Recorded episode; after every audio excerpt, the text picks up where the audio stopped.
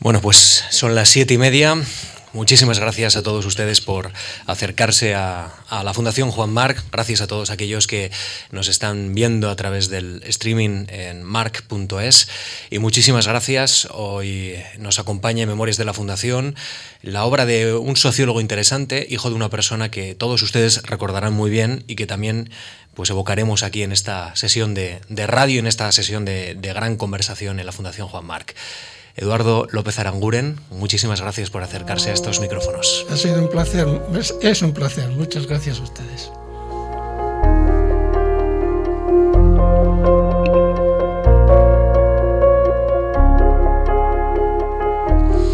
Y no sé si, si sesiones como esta en la que usted tiene que entrelazar memoria con vida en, en, días tan fríos como el que estamos viviendo en Madrid, le recuerda algo a, pues no sé, a Wisconsin o a Minnesota. No sé si, si, esos inviernos que usted pasó también muy cercano a los libros y a autores norteamericanos, sociólogos interesantes, le recuerdan aquellos años, le hacen sentir en cierta forma un poquito más joven. Eh, sí, sí, es algo parecido. permítame, Íñigo, que quiero agradecer a la, a la Fundación. Eh, primero, el haberme invitado a estas memorias de la Fundación me parece una muy buena idea y y me parece muy interesante.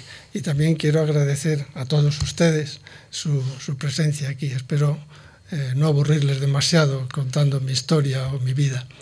Em, sí, en efecto, bueno, en, Wisconsin y en Minnesota, eh, digo Wisconsin también porque es donde estudié mi carrera de sociología y en Minnesota donde eh, realicé la, la investigación que eh, con la ayuda de la Fundación Juan Marc.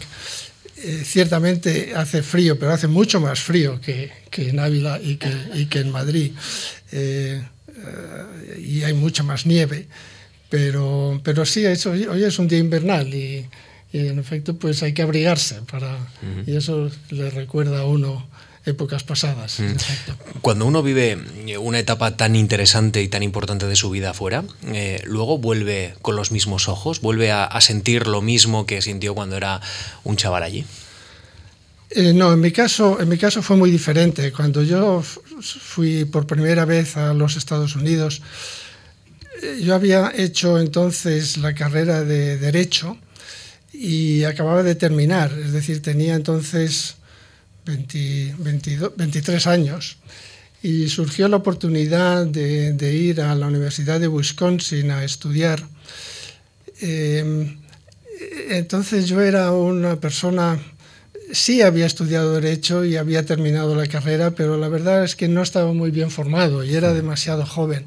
Y, fue cuando me desarrollé como, como persona y como investigador eh, en los Estados Unidos. La primera etapa allí fue bastante larga, porque no sé si, si, si, si sí, interesa mucho contar esto. Hablaremos pero, largo tendido también de, de, esa etapa. Pero mm, eh, fue, fue, bastante larga, de modo que desde 1900 63 eh, cuando empezó hasta que volví por primera vez a España, eh, habían pasado ocho años, no volví hasta el año 71. El año 71 ya tenía 31 años y ya era una persona formada y hmm. con, dos carreras, porque ya tenía además de derecho, tenía la de sociología en, en los Estados Unidos. Eh, de modo que eh, ya, vine no solo con otros ojos, sino con otra mente, ¿no? y, me encontré a una España muy diferente ya, había cambiado mucho en esos eh, ocho años, y con lo cual había que pasar un periodo de adaptación de, mí a España y de España a mí, por, por, así decirlo. Es decir, los dos habíamos cambiado, por una parte del país, y yo había cambiado mucho. Eduardo, eh, su biblioteca, ¿cuántos volúmenes tiene? ¿Cuántos libros? No tantos como uno pudiera pensar, porque eso de haber estado eh, tanto tiempo fuera, porque luego después de esa primera etapa hubo otra etapa en los Estados Unidos, como, bien sabéis, después hablaremos, eh, y cuando uno se mueve entre, no ya entre ciudades y entre, entre países, sino entre continentes, eh, no es fácil llevar muchas cosas. De modo que muchos de los libros que se recogieron en los Estados Unidos allí se quedaron de, una manera u otra. Eh, y en España, pues también, eh, no es que me haya movido mucho, pero también me he movido entre Bilbao y Madrid, con lo cual también se desembaraza mucho de uno de, de, muchos eh, artilugios, y entre otros los libros.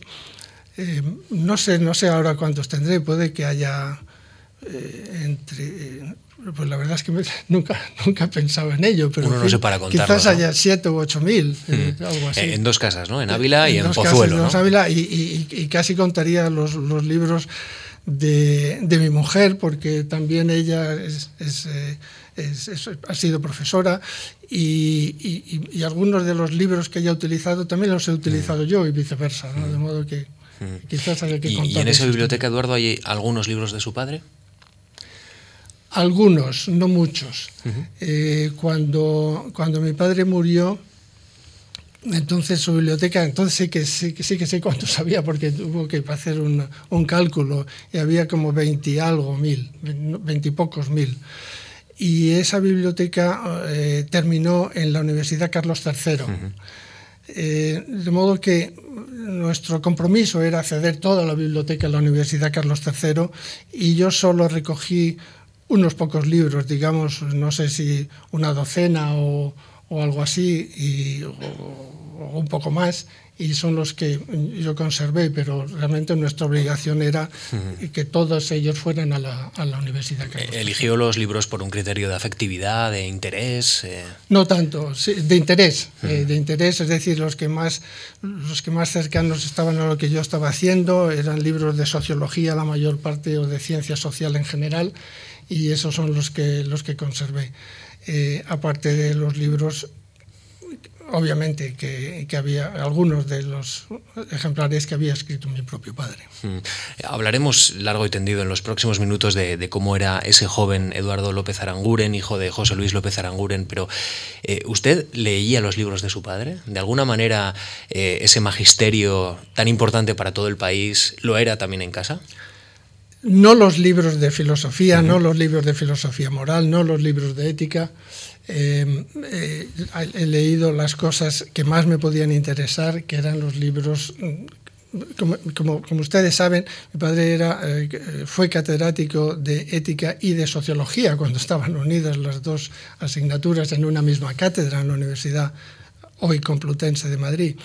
Y, y entonces tenía, tenía libros de sociología y esos libros, eh, esos libros son algunos de los que yo mantuve durante algún tiempo, después los he, los he entregado a la Carlos III, y, y, en, y, en, todo caso eran los libros que él, que él, había escrito o artículos que él había escrito sobre los temas sociológicos los que yo más bien leía.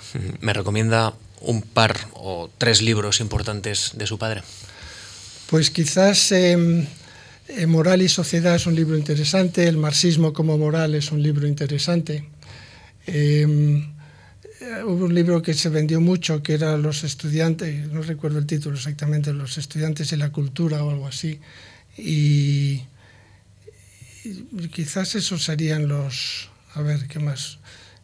He escrito pequeños libros.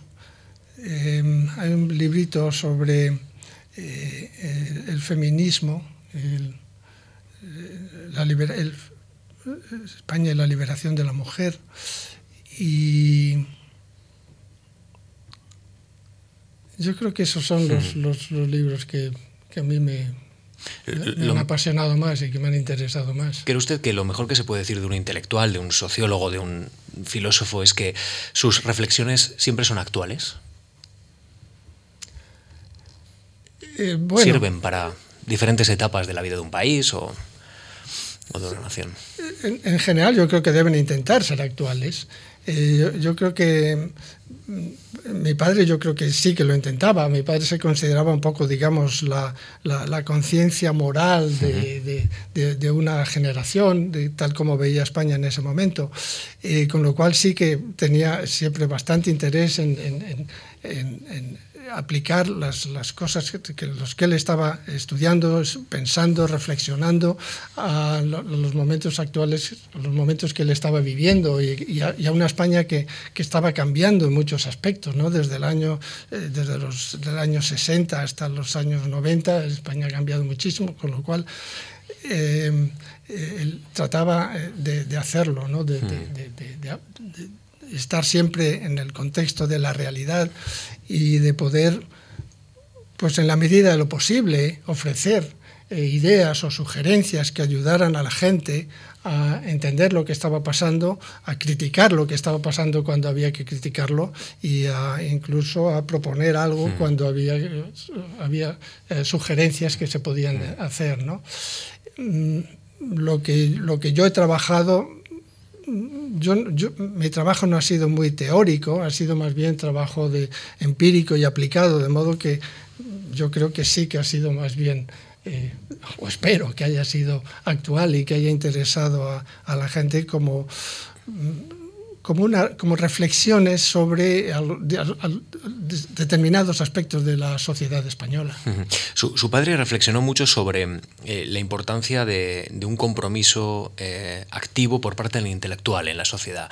¿Usted considera que, que hoy necesita España también intelectuales que den un paso adelante y que aporten, como ocurrió en otras épocas de nuestra historia muy reciente, eh, ese caudal de ideas, de, de proposiciones, de, de, en fin, de nuevas nuevas iniciativas, podemos hacer Bueno, por supuesto, siempre, eso, eso siempre es bueno, ¿no? Pero, pero, yo, no diría, pero yo diría que el, compromiso no tiene por qué estar limitado a los intelectuales o a la gente que piensa o a los ensayistas.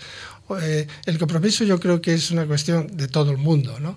Eh, es decir, que sintamos que, nos sintamos atraídos hacia algo y que, que ese algo eh, sea algo que, nos, que nos llena de alguna manera y que eh, y, aquello en lo cual nosotros o bien podamos influir o bien podamos aprender de ello y aplicar lo que aprendemos a determinadas eh, situaciones cotidianas o no tan cotidianas. Es decir, yo diría compromiso sí, pero compromiso de todo el mundo, compromiso con, porque los, las, cuestiones, los problemas, los, defectos y las carencias son tan amplias en tantos aspectos que cualquier cosa que podamos hacer nosotros para ayudar a salir de, a resolver eh, situaciones comprometidas, creo que, eh, es bueno. Eh, no, sé, no sé si hoy tenemos más o menos intelectuales que puedan ayudarnos a entender lo que pasa y a, y a facilitarnos un compromiso. Quizás, quizás, quizás haya carencia de, de, personas con, con, ideas, de personas eh, que se sientan que, que tienen que de alguna manera ayudar a entender la realidad y a, y a cambiarla cuando sea necesario. ¿no? Es, pero, pero ahí, ahí, yo creo que están ahí todas las profesiones, ¿no? y, Todo está en mutación. Y que, que, que su, su, propia profesión de, de, de, periodismo está haciendo grandes cosas y, es bueno. Eh, y, es bueno que los medios de comunicación estén ayudando a entender y a criticar, a reflexionar. Eh, muchas de las cosas que están ocurriendo. Mm. Eh, Eduardo, me comentaba hace unos minutos que tiene un pie en Ávila, otro pie en Pozuelo, así discurre su vida de catedrático retirado, si es que se puede uno retirar de la cátedra alguna vez, porque al fin y al cabo, pues reflexionar sobre la sociología y reflexionar sobre la sociedad es algo consustancial a, a una persona como usted. Yo, yo le planteo, nuestra sociedad actual tiene muchos problemas, contradicciones, tiene cosas positivas y negativas como, como todas. Usted desde su retiro actual, eh, ¿qué, temas le interesan? Si, tuviera que emprender una investigación ahora mismo, en estos días o en estos meses tan contradictorios, ¿qué haría? Bueno, más que lo que haría, le contaría lo que he hecho desde que me he jubilado. Vamos. Y, ha sido, em, me jubilé hace eh, cinco años. Desde entonces lo que he hecho ha sido fundamentalmente eh, tres cosas, diría yo. Un pequeño librito sobre el proceso de secularización en España. Eh, es decir, bueno, proceso de secularización, que es lo que ha ocurrido en el nivel social, es decir, en el nivel de las personas, eh, lo, que, lo que podemos llamar la secularización de la sociedad, secularización social, que es cómo las personas han ido eh, cambiando en relación con la Iglesia. Y el otro nivel es la secularización del Estado. En qué medida el Estado se ha secularizado, es decir, eh, se ha independizado, eh, ha habido una independencia del, del, poder político respecto al poder eclesiástico, en qué medida hay una separación de Iglesia y Estado, secularización, en qué medida estamos avanzando, progresando hacia un Estado laico. Eh, yo he estudiado esos dos planos uh -huh. y este es un librito que ha sido publicado uh -huh. hace dos o tres años. Uh -huh. Eh, Le he leído alguna reflexión también sobre eh, las huelgas generales y el derecho a huelga, alguna reflexión sobre Podemos también, en, en algún blog, le he leído algunos temas de actualidad. No, no, es una persona que esté desconectada de lo que no, está ocurriendo. No estoy, no estoy desconectado, no, para nada. En efecto, sí hay un artículo sobre, sobre breve artículo sobre Podemos y, y últimamente estoy trabajando en, en, un, bueno, he escrito otra cosa sobre la, la, necesidad, vamos a ver, yo me considero más bien un hombre de izquierdas, ¿no? Entonces he, he escrito una cosa sobre la necesidad de una ideología de izquierda eh, que hoy creo que, que, no, que no existe o que, o que está muy poco, muy poco desarrollada, de modo que eh, no, no hay una ideología de izquierda que pueda competir con la ideología que yo considero que es dominante hoy, que es una ideología de derecha. Eso para bien o para mal, eh, estoy trabajando en ello. En relación con eso quería, quería mencionarle una cosa. Antes mencionó Íñigo el compromiso. Mm, yo, quisiera, yo quisiera distinguir muy claramente compromiso y, y, bueno, lo que quisiera decir es que uno puede estar muy comprometido, sentir un compromiso hacia alguien, hacia algo, y, y trabajar para ello, pero quisiera indicar que también eh, eh, eh, me adhiero o subrayo otro valor que es el de la objetividad. Es decir, me considero una persona objetiva. Y, y, esas dos cosas no, est no, están reñidas, me parece. Un intelectual puede bien estar muy bien comprometido con algo y trabajar para ello, pero trabajar, objetivamente, es decir, sin sesgos que eh, trastornen sus, hallazgos o que o, trastornen sus ideas. ¿no? Eh, digo esto en relación con, con, con, con, mi trabajo actual sobre la necesidad de una ideología de izquierda. Es decir, lo que trato de hacer es eh, indicar cuál es la, cuál es la ideología dominante, eh, hacer un resumen de, de, cuál es la ideología dominante y cuáles son los, los, los postulados principales y cómo están relacionados unos con otros. Eh, y después examinar la realidad actual, es decir, los problemas actuales de la sociedad española, eh, que, que, son los que, los que todos conocemos y conocemos bien. El, el desempleo, eh, la, la, el problema de la vivienda, el, el, problema de la desigualdad, el problema de la corrupción, en fin, todas estas cosas que, que, que están hoy en el, en el debate público y una vez que están identificados los problemas, la idea es, bueno, ¿cómo se explica que hayamos llegado a estas situaciones? ¿Cómo se explica el, desempleo? ¿Cómo se explica la corrupción? ¿Cómo se explica? Es decir, la ideología tiene que hacer tres, cualquier ideología creo que tiene que hacer tres cosas. Uno, describir la realidad, describir los problemas y cómo es la realidad. Dos, es explicar cómo se ha llegado a esa situación. Y tres, proponer, hacer una propuesta para llegar a una sociedad en la que eh, tales problemas no existen, han desaparecido o se han corregido. Ya tenía razón yo al decir que, que un catedrático nunca se retira, ¿eh? que siempre está ojo a visor a lo que ocurre y a las transformaciones sociales.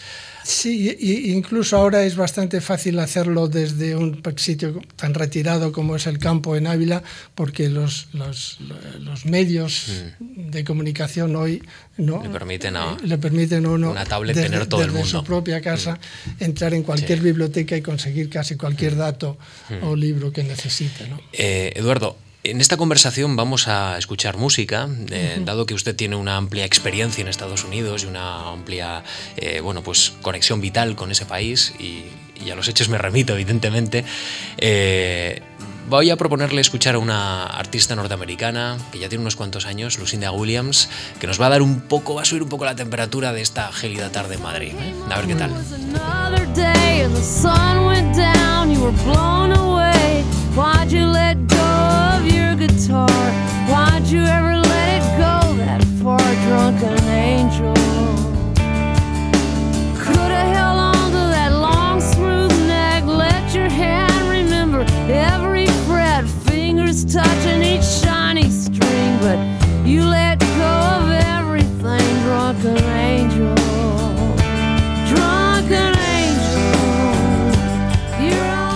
Cuando Eduardo López Aranguren evoca su infancia, hoy lo hace aquí en la Fundación Juan Marc, ¿qué encuentra?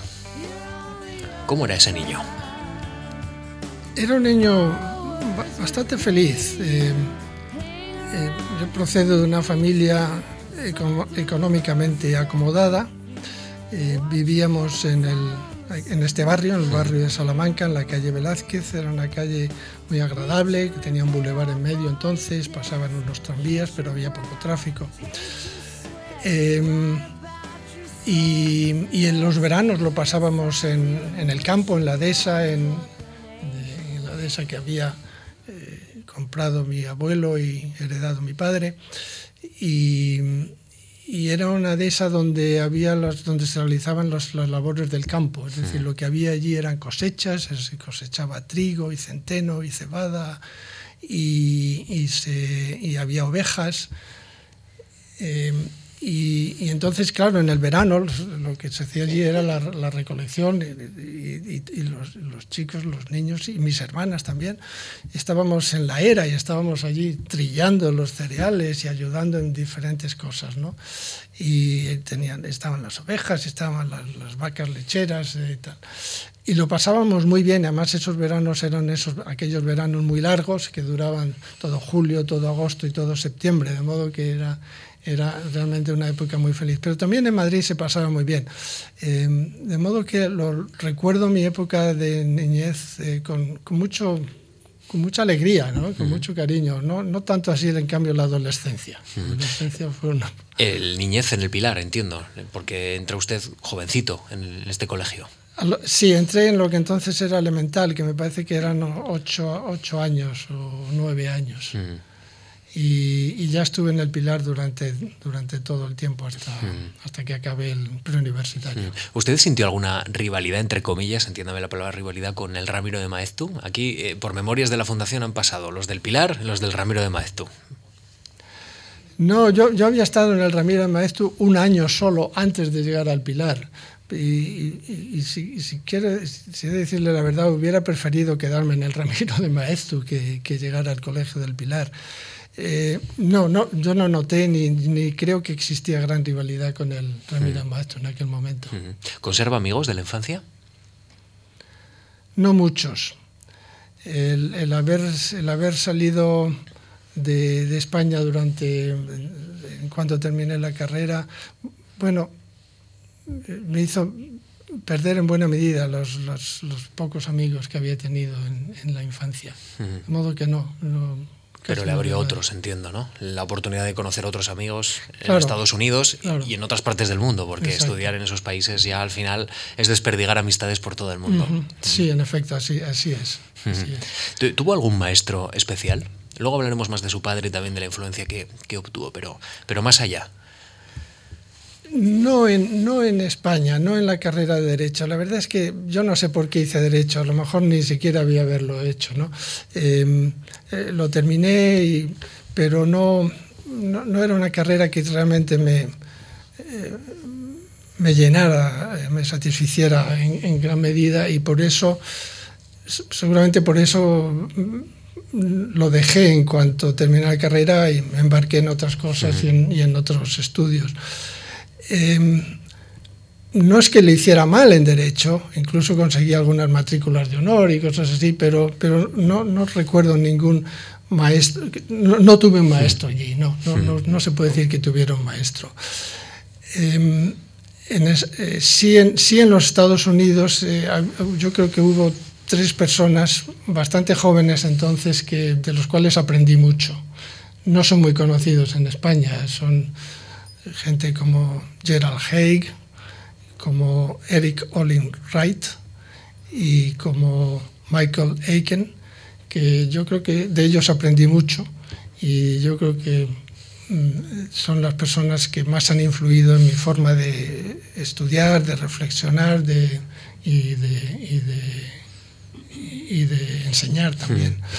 De lo más, el, único, quizás el que pueda ser más conocido en España de todos ellos es, Eric Olin Wright, que ha escrito, es un marxista o que ha escrito mucho sobre estratificación social y sobre las clases sociales y que de vez en cuando creo que ha estado en España invitado por, por, por algunas organizaciones. Eh, es ya un hombre mayor, es algo mayor que yo. Eduardo, eh, usted vivió en un ambiente culto, eh, con un amor a la cultura evidente, tuvo la posibilidad de estudiar dos carreras. ¿Cómo era ese joven? ¿Era muy inquieto? ¿Estaba rodeado de libros? ¿Qué, tipo de libros leía? ¿Cómo, ¿Cómo era su ambiente familiar? No sé si se puede vincular de alguna manera proyectando con una vocación académica. Bueno, el ambiente familiar en alguna medida sí, pero en una medida muy concreta. Eh, lo, que, lo que yo pude aprender sobre todo de, mi padre, que era la persona intelectual eh, de la, de la familia, de toda la familia, incluida la suya, es decir, mis tíos y, y mis tías, era algo como el valor de la disciplina, el valor de la constancia, el valor de la, de, la, lectura, porque de ahí es de donde hay que aprender, ¿no? el valor de que si uno persevera en lo que está haciendo, se consigue. No hace, no hace falta ser un genio para ello, no hace falta tener una inteligencia superdotada, simplemente ser disciplinado, ser constante, ser... Eh, eh, trabajar, eh, trabajar sin, sin no digo sin pausa, pero, pero sí con constancia. ¿no? Eh, lo que, lo que yo leía entonces eran, bueno, aparte de los libros de texto, en, la casa había muchísimos libros, sobre todo lo que leía eran novelas, la verdad. Eh, novelas novela de, aventura novela de aventura y después novelas ya más un poco más serias de, las muchas que mi padre iba adquiriendo más que adquiriendo le iban regalando y, entonces eh, era, era, lo que leía. Mm, y, quizás más interesante fuera no tanto lo de, lo de los libros como las, las gentes que, que, aparecían por casa. ¿no? Mm, cuénteme. Porque eh, había un pequeño grupo eh, y que todos nosotros, los hermanos, los conocían muy bien porque no solo aparecían por casa eh, en Madrid, sino que también por, por, Ávila, por la dehesa en el verano, que era un grupo formado por eh, Pedro Lainentralgo, varios poetas, Leopoldo Panero, uno de ellos, Vivanco, Luis Felipe Vivanco, José María Valverde, Dionisio Ridruejo, y eh, luego había otras personas como Lili Álvarez eh, y, Juana Mordó y Rodrigo Uría. En fin, eh, era, era realmente un grupo no muy amplio, pero pero sí muy, muy, muy interesante. Y nosotros éramos entonces muy jóvenes y seguramente no le sacamos suficiente jugo a todas aquellas personas que venían por casa, pero, pero sí que eh, nos daban una idea de cómo era el mundo intelectual, pero un mundo intelectual que, bueno, que, estaba, que vivía en la sociedad y que también era un mundo comprometido con, con, el cambio, en algunos casos muy claramente, como el caso de Dioniso Ridruejo, por ejemplo, ¿no? que, o, como, o como el caso de José María Valverde, que fue aquel, aquella persona que cuando mi padre fue expulsado de la cátedra eh, en 1965-66 por, por haber participado eh, en una eh, en una manifestación de estudiantes que protestaban contra el sindicato oficial de estudiantes y que pedían, solicitaban y se manifestaban a favor de un sindicato libre de estudiantes, bueno, fueron eh, detenidos primero, procesados después expulsados de la cátedra más tarde. Eh, eh, mi padre, Enrique Tierno, y García Calvo. Gracias.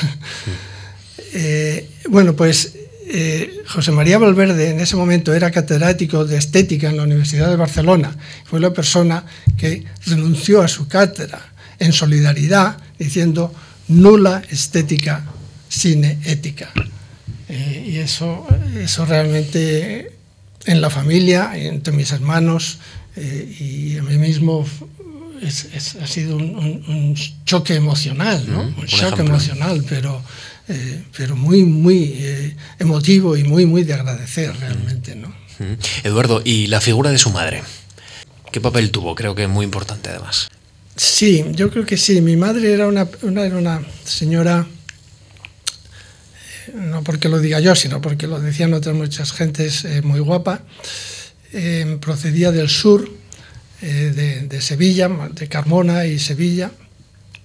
Eh, y eh, la familia se trasladó a, Madrid cuando su padre, es decir, mi abuelo materno, a quien nunca conocí, murió, murió joven, y la familia dejó Sevilla y, y se fue para y se vino para Madrid y, por eso fue como, como finalmente se conocieron.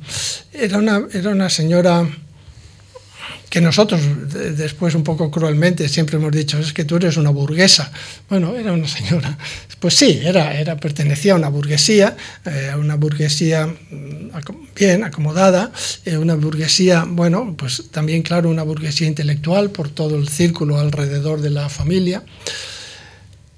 Eh, fue, eh, había hecho la, carrera de enfermera y fue enfermera durante un poco de tiempo, pero, mm, pero después, una vez que se casó, se casaron, ya no dejó de, la, dejó de practicar esa profesión. Eh, tuvo siete hijos y, mi hermano, el, último de ellos, Alfonso, fue un chico con síndrome de Down, probablemente no debiera haber eh, eh, simplemente fue concebido muy tarde y por eso tenía síndrome de Down. Y eh, mi madre estuvo muy dedicada primero a, criar a seis, siete hijos y después, cuando incluso nosotros ya éramos mayores, a, a mi hermano Alfonso, que claro, requería todavía mucho, mucho cuidado y mucha atención. Y, mi madre eh, fue una persona muy sacrificada durante mucho tiempo mm. para, para ocuparse de este chico, que, que, luego murió a los 21 años, quiero recordar que fue. Mm. Em, yo, yo, considero a mi madre una persona muy admirable, eh, muy, muy dispuesta a sacrificarse por, por, por sus hijos. Em, mi madre no sabía nada de inglés, pero cuando, cuando eh, mi mujer Nancy y yo nos casamos, nos casamos en los Estados Unidos, en, en, en, la ciudad de Madison, en Wisconsin, porque fue allí donde nos habíamos conocido y donde habíamos estudiado. En todo caso, eh, y, y, mi madre decidió que tenía que venir a la, a la, boda. Y vino, vino ella sola, nadie más de la familia pudo venir a la boda. Eh, pero se metió en el avión sin saber una palabra de inglés, llegó a Nueva York, tuvo que cambiar de avión, llegó a Wisconsin y, aquello yo lo recuerdo y, lo, me emocionó y, se lo agradecí durante toda mi vida. Eh, su última época de mi madre no, no fue feliz, eh, creo que estaba un poco superada por acontecimientos de diversa índole mm.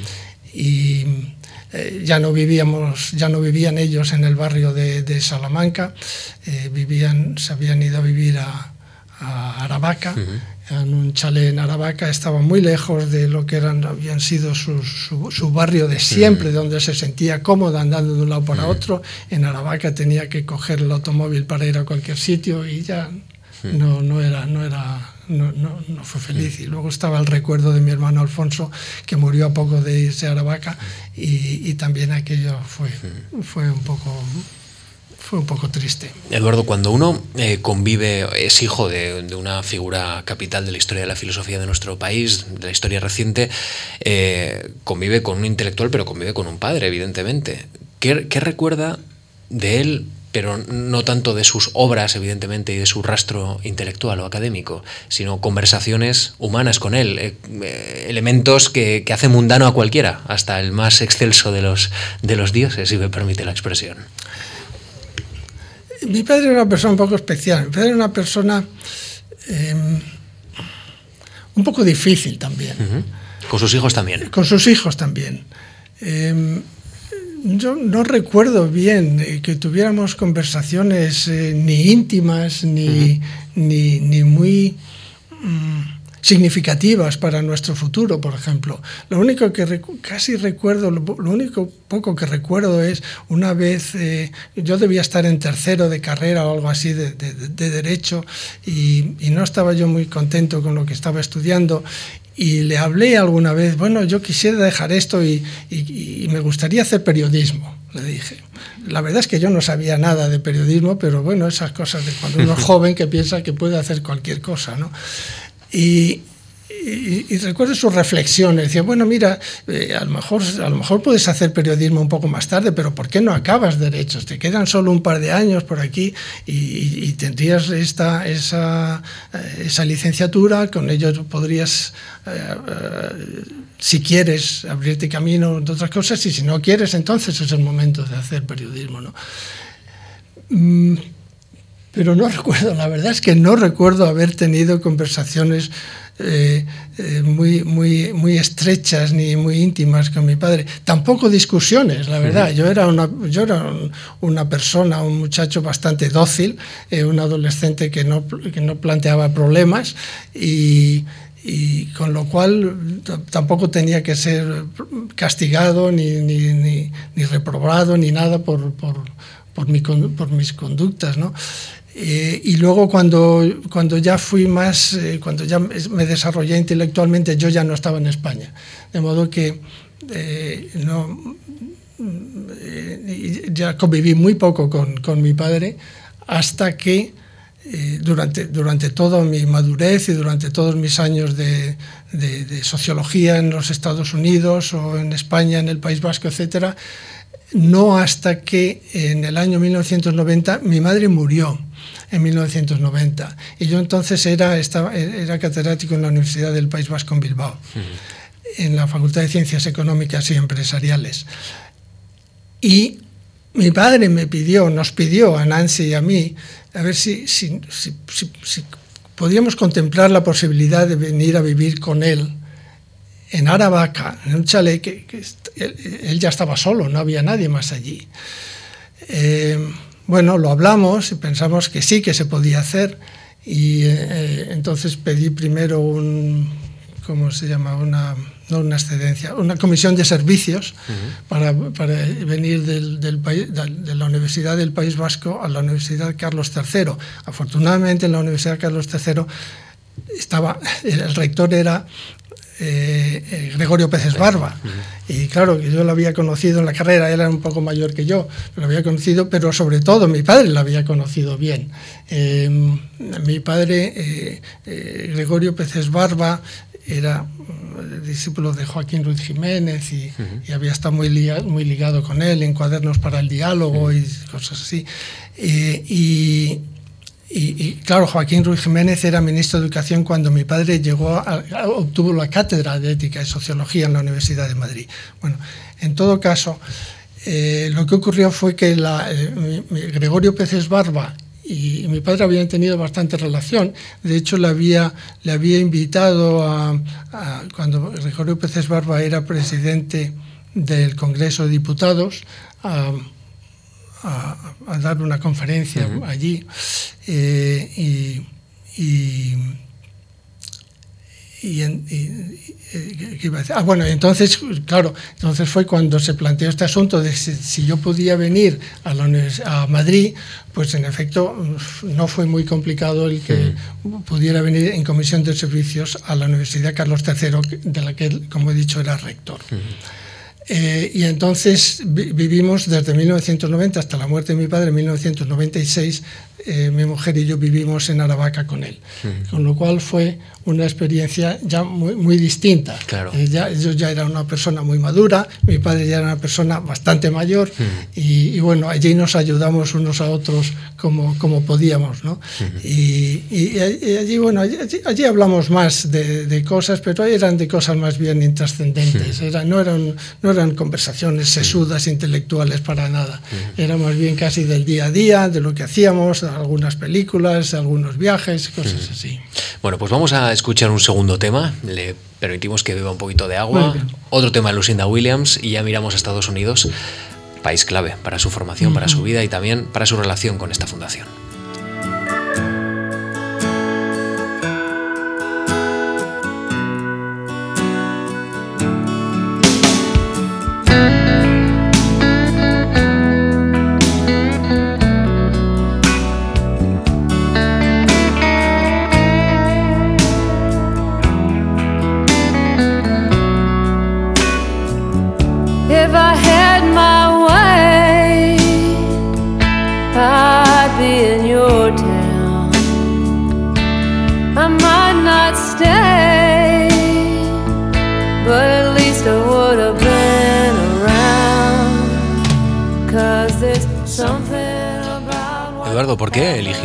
Estados Unidos y especialmente eh, Wisconsin para estudiar sociología?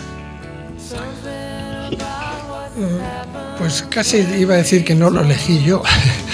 Eh, como, como les venía diciendo antes, eh, había acabado Derecho, había hecho mis prácticas de las milicias universitarias en el año 63 y, y estaba de vuelta en Madrid pensando qué hacer. Eh, lo que veía así el próximo futuro parecía que tenía que ser alguna oposición a estas cosas de las que antes se opositaba, los que habían terminado derecho, ¿no? Eh, técnico de administración del Estado, técnico comercial, abogado del Estado, juez, cosas de ese tipo pero tuve la suerte de, a través de un amigo que me invitó, estaba yo sin saber muy bien qué hacer, me invitó a un congreso de hispanistas que tenía lugar en el Escorial, y esto era en la primavera de 1963, debía ser mayo así. Y, en, y en ese congreso de hispanistas conocí a la persona que era el director del departamento de español y portugués en la Universidad de Wisconsin y a un profesor, un eminente profesor de, de, de, ese mismo departamento, de esa misma universidad, eh, Lloyd Casten. Eh, que, que, hacía sobre todo literatura española medieval. Bueno, el caso es que en aquellos años eh, en la Universidad de Wisconsin, el Departamento de Español y Portugués estaba buscando ayudantes, profesores ayudantes, sobre todo, sobre, sobre todo ayudantes para, para conversación. Eh, y que, que, que, quisieran ir a los Estados Unidos para estudiar al mismo tiempo que eran profesores ayudantes. Es decir, el profesor ayudante, llamado el Teaching Assistant, era una forma de tener unos recursos suficientes para vivir allí, pero al mismo tiempo estar estudiando a tiempo completo. Y eso es lo que hice. Entonces me ofrecieron aquello y me, me, pareció muy bien ir a Estados Unidos en estas condiciones y así es como llegué a Estados Unidos. Yo sabía un poco de inglés, pero no mucho, pero aterricé en el departamento de español y portugués, con lo cual era bastante fácil eh, el periodo de adaptación. Eh, allí estuve durante un año y medio, eh, obtuve un máster en, en, lengua y literatura española, pero para aquel entonces ya estaba desarrollando yo mis intereses y había conocido a gente en el departamento de sociología y poco a poco ya había empezado a, a tomar algunos cursos en sociología y fue cuando al cabo de un año más eh, pude cambiar del, de departamento, me admitieron en sociología y allí empecé, empecé a estudiar y terminé toda la carrera, es decir, uh -huh. eh, me convalidaron algunos cursos, pero tuve que hacer partes de los cursos que no estaban convalidados, que era la mayor parte, unos cursos que eran requisitos. Primero obtuve un máster y, y, después finalmente obtuve un doctorado, doctorado en, en PhD. sociología. Un PhD. Sí. Vuelve a España y en 1982 solicita esta fundación una ayuda de dos años para ampliar estudios en sociología eh, en la universidad, en este caso del estado gemelo a Wisconsin, a Minnesota. en San Paul y, y San Paul y Minneapolis, las Twin Cities, ¿no? Qué recuerdos. allí propone estudiar el federalismo cooperativo actual y las relaciones intergubernamentales de los Estados Unidos de América. ¿Por qué escogió la Universidad de Minnesota, Eduardo? Había, había, dos razones. Una es que eh, había el, departamento de ciencia política de la Universidad de Minnesota era un buen departamento y había un profesor, se llamaba Phillips, que era eh, un experto en, en, temas de federalismo, con lo cual me pareció que era un, un, buen lugar donde, donde estudiar eh, el, tema que yo había propuesto, que era un tema que se proponía dentro del programa de la Fundación Juan Marc, que se llamaba Autonomías Territoriales. recuérdese que en aquel momento España acababa de eh, estrenar las autonomías territoriales, ¿verdad? Eh, con lo cual, lo que estaba haciendo la Fundación Juan Marc, con muy buen criterio, a mi juicio, era mandar a gente fuera para estudiar cómo funcionaban otros sistemas, también de autonomías eh, territoriales, de autogobiernos, de, estados federales, etcétera, para con eso poder contribuir después al, desarrollo del Estado autonómico español. Em, la, otra razón por la cual Minnesota era un buen sitio era porque, parece muy prosaico, pero, eh, pero mi, mujer estaba era entonces profesora en una universidad, no en la Universidad de, Minnesota, en the Twin Cities, pero sí en una universidad del sistema de Minnesota, que estaba un poco al sur de, Minneapolis, St. Paul. No, sé si allí coincidió con Andreu Masculel en, en, Minnesota. Lo digo porque es otro de los invitados de Memorias de la Fundación que por aquellas fechas aproximadamente, pues gracias a la Fundación eh, estudió, estudió economía. Porque es verdad que en la Universidad de Minnesota hay un departamento de economía excelente Muy bueno. y, es ahí donde se han formado muchos de los principales economistas de este país. sí, no, yo no, yo no coincidí con él, o si coincidí no lo, no lo supimos, porque él estaba con el departamento de economía, pero yo estaba en el departamento de ciencia política entonces. Su tesis de derecho eh, fue descentralización territorial, regionalismo y coincidencia regional en la sociedad española contemporánea. Eh, ¿Usted estos asuntos, eh, ¿cómo, le van poco a poco interesando? Eh, los asuntos relacionados con eh, la administración y la descentralización y las relaciones que pueden obtener con el poder central. Lo digo porque no sé si, si le, impelía algo de lo que estaba ocurriendo en nuestro país o era un interés puramente histórico, como, como, como bueno, también refleja su estudio aquí en la Fundación. Bueno, era, era, dos o tres cosas. Primero, lo que más me había interesado a mí de la carrera de Derecho era el derecho público es decir, lo que entonces era el derecho político, luego ya se llamó derecho constitucional, derecho internacional, ese tipo de cosas. Eh, y por otro lado, el, haber estado en los Estados Unidos y haber visto cómo funcionaba aquel país, ¿no? un, sistema, un, sistema, federal, eh, con, con algunos con, algunas tensiones y conflictos, sobre todo derivados de, los conflictos que había entre el norte y el sur. Eh, eso podríamos hablar más tarde, eh, porque da lugar a un modelo de, relaciones eh, entre, unos, entre el Estado central y los Estados federales, federados. el, haber, el haber estado y cómo funcionaba me pareció que era interesante, sobre todo en relación con lo que con lo que parecía que iba a venir a ocurrir a España, ¿verdad? En, ese momento, que ya se empezó a hablar de que, de que bueno, eh, había problemas que, que, requerían solución. Eran los problemas entonces que ya emergían claramente una vez que había muerto eh, eh, Franco en Cataluña y en el País Vasco sobre todo, ¿no? los regionalismos y los nacionalismos, entonces era obvio que en España algo había que hacer para acomodar o intentar encauzar aquellos conflictos y, que por lo tanto eh, era, parecía interesante el poder dedicar tiempo y esfuerzo a analizar eh, posibles soluciones. ¿no? Y las posibles soluciones siempre iban por el lado de, bueno, hay que aumentar las competencias, hay que aumentar el autogobierno y hay que satisfacer los sentimientos de la gente. Entonces ahí es donde entraba el sistema federal como una de las posibles eh, soluciones al, al problema. En 1985 aproximadamente ese estudio toma forma en este libro que tenemos aquí, El federalismo americano, las relaciones entre los poderes en los Estados Unidos. Eh, usted está estudiando en, Estados Unidos y pide a esta fundación una interrupción mínima de unos meses porque sale la oportunidad de, opositar a cátedra, de conseguir la cátedra, y, viene a España y consigue la cátedra. Hmm. Y, consigue la cátedra en el País Vasco. Hmm, eh, eh, esto, yo, sé que la vida nada es casual, aunque a veces parezca las cosas casual, pero claro, para una persona que venía estudiando todos los factores de la descentralización y de las relaciones en un ambiente, evidentemente, como en el País Vasco, donde se vive la cuestión regional de forma mucho más eh, subrayable que en otras zonas del país, ¿esto fue casual o usted decidió apostar por, por una, una vía intelectual allí, por, por una vida allí?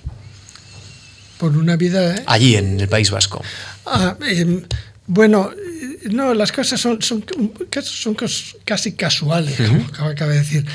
Eh, la oposición en la que yo, en la que yo interví, en la que yo oposité, realmente fue una convocatoria de, quiero recordar que eran ocho plazas de catedrático eh, en ocho universidades distintas, ninguna de las cuales era Madrid. En Madrid no, había, no, no, se convocaba ninguna plaza, pero sí una era en el País Vasco. Em, pero lo que ocurrió fue que no, aunque se celebraron al mismo tiempo, no se convocaron al mismo tiempo. Primero se habían convocado siete eh, siete cátedras que no incluía la del País Vasco. Y, yo que estaba entonces en Estados Unidos no me enteré, sencillamente no me enteré. Pero sí que me enteré eh, a través de un compañero, de un colega de la universidad anterior, de la Universidad Autónoma, de que me habló de este asunto y me habló, oye, has perdido esa oportunidad, pero tienes otra, que es la... hay una convocatoria posterior que es la cátedra en, el País Vasco, eh, en la Universidad del País Vasco. Y entonces, claro, esa, esa, era la única a la que yo podía opositar. Y, bueno, pues tuve la, suerte de, poder conseguirla. Luego usted consigue la, digamos, la cátedra, vuelve a Estados Unidos, completa la, el estudio de la Fundación Marc, pero eh, esto denota que usted tenía claro que no quería eh, quedarse en Estados Unidos, que quería volver a, nuestro país, entiendo, ¿no? Sí, eso, lo tenía usted claro, que era un tiempo. Eso estaba claro, sí, eso estaba claro.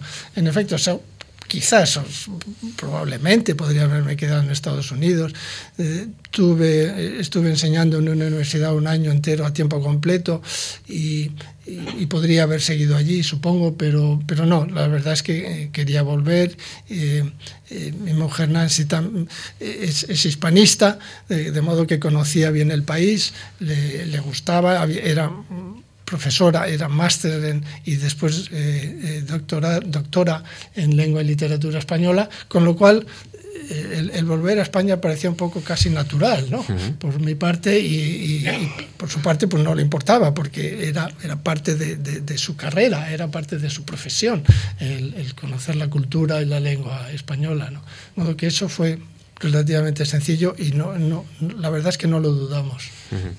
había que volver. Me va a permitir en, este, este libro que he estado ojeando para esta entrevista, usted eh, utiliza una, una, cita de Alexis de Tocqueville en La democracia en América, que puede ser ya la orientación práctica a nuestro cierre, a nuestra conversación biográfica de hoy. Dice usted, o dice mejor dicho Alexis Tocqueville en, esta cita, nadie puede apreciar más que yo las ventajas del sistema federal. En mi opinión es uno de los mecanismos más poderosos a favor de la prosperidad y la libertad humanas. Envidio la suerte de aquellas naciones que han podido adoptarlo. ¿Usted está de acuerdo? ¿Que el sistema federal es el sistema más equitativo y el mejor para una nación? Bueno, eh no sé si es el mejor. Eh, yo, yo, creo que es un, es un sistema, eh, un modelo de, de, federalismo, yo creo que es muy aplicable a España. Y en ese sentido sí que me parece que eh, suscribiría la afirmación de Tocqueville. ¿Qué modelo es ese? Bueno, ahí en, en, el libro yo hablo, escribo, bueno, no es, no es todo idea mía, pero se sabe que hay cuatro, cuatro diferentes modelos de cómo pueden ser las relaciones entre el Estado central, el gobierno central, los gobiernos autonómicos o, de estados federados o como se quiera llamar. ¿no? Em,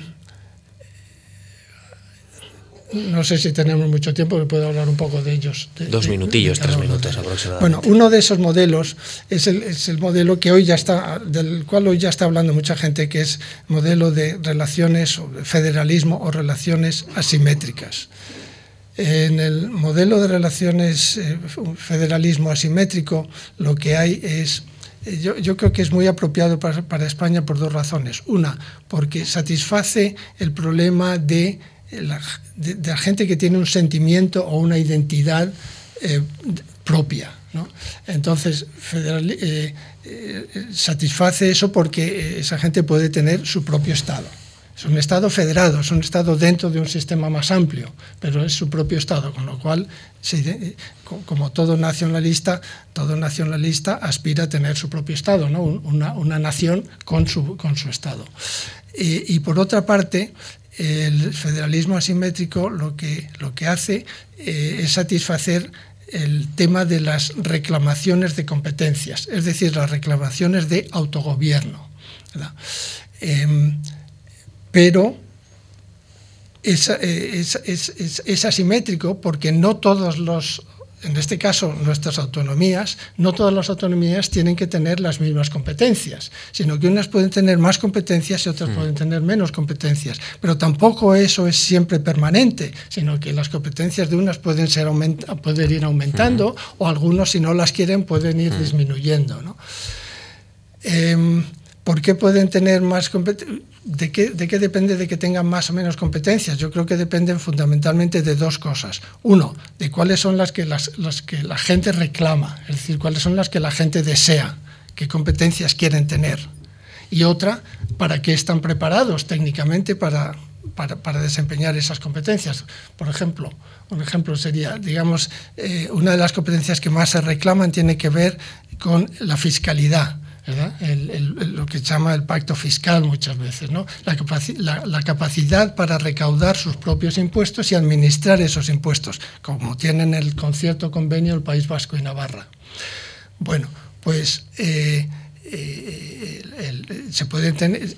el problema es, vale, se reclama eso, pero hay capacidad técnica para. De, de, desarrollar esas competencias. Es decir, tenemos la gente preparada para formar una agencia tributaria, para recaudar los impuestos, para administrarlos y todo demás. Pero todo eso puede ser, eh, puede ser adquirido después. Es decir, el federalismo asimétrico pues, puede ser conveniente para España, pero no tiene, no tiene por qué ser siempre asimétrico.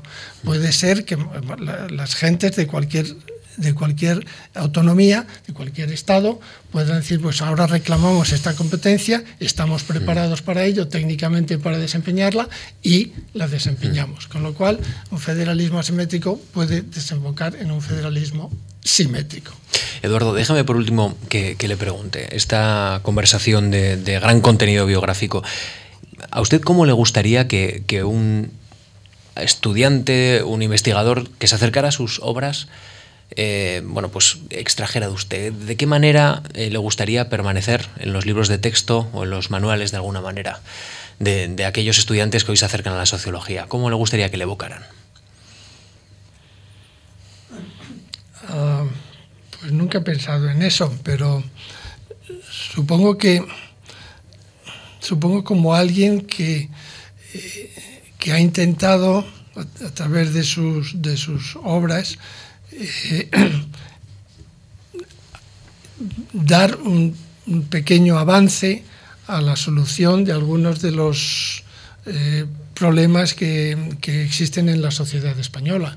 Eh, no sé si he tenido mucho éxito no, probablemente no tanto, pero bueno, como alguien que por lo menos se ha preocupado y ha tratado de poner su, su granito de arena para que la gente entendiera algunos de los conflictos o de los problemas o de las cuestiones sin resolver que están ahí pendientes, eh, como alguien que lo ha intentado por lo menos. Eh, creo que eso sería como me gustaría que me recordaran. ¿no?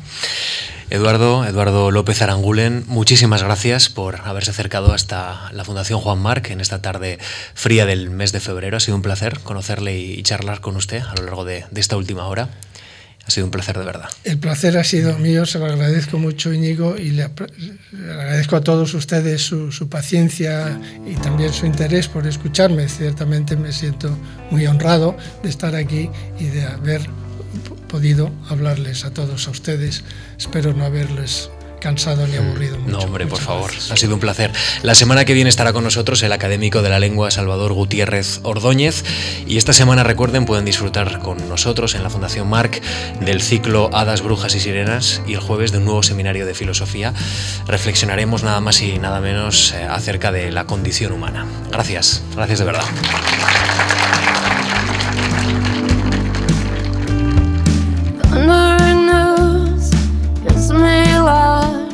Snowball stuck in my face and shattering. Covered